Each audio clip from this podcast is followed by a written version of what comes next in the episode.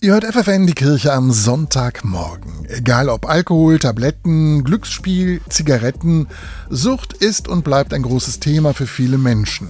Ein Beispiel, 9 Millionen Menschen in Deutschland trinken so viel Alkohol, dass sie damit ihre Gesundheit gefährden. Die Niederstelle für Suchtfragen hat jetzt eine Plattform gestartet. Digisucht heißt die. Betroffene können sich im Internet informieren, beraten lassen und dabei anonym bleiben.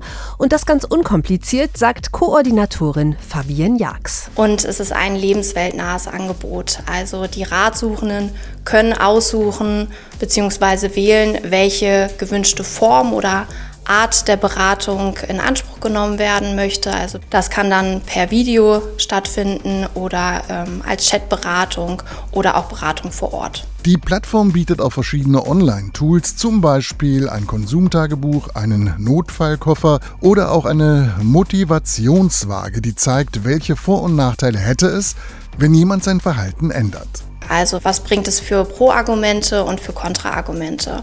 Und daraus entsteht dann eine Waage und das wird dann halt auch grafisch dargestellt, sodass die Ratsuchenden schauen können, wie ist das denn gerade gewichtet? Möchte ich mein Verhalten, also mein Konsumverhalten gerade ändern oder möchte ich gerade nichts ändern? So kann jeder und jede ganz individuell für sich entscheiden, welche Art von Unterstützung er oder sie gerade braucht. Die meisten Anfragen drehen sich übrigens um den Konsum von Alkohol, Cannabis oder Kokain, sagt Jags. Für die Experten wiederum ist es dann das Wichtigste, schnell und unkompliziert zu helfen. Denn wir wissen aus der Praxis, dass Menschen dadurch, dass es ein schambesetztes Thema ist, lange Zeit brauchen, um in eine Suchtberatungsstelle zu gehen und diese aufzusuchen. Und wir hoffen, dass wir durch dieses digitale Angebot die Menschen früher erreichen können. Auf der Plattform Digisucht stehen euch 170 Beratungsstellen mit 78 Beraterinnen und Beratern zur Verfügung. Auch Caritas und Diakonie sind mit dem Boot. Über 1500 Menschen haben die Plattform schon genutzt.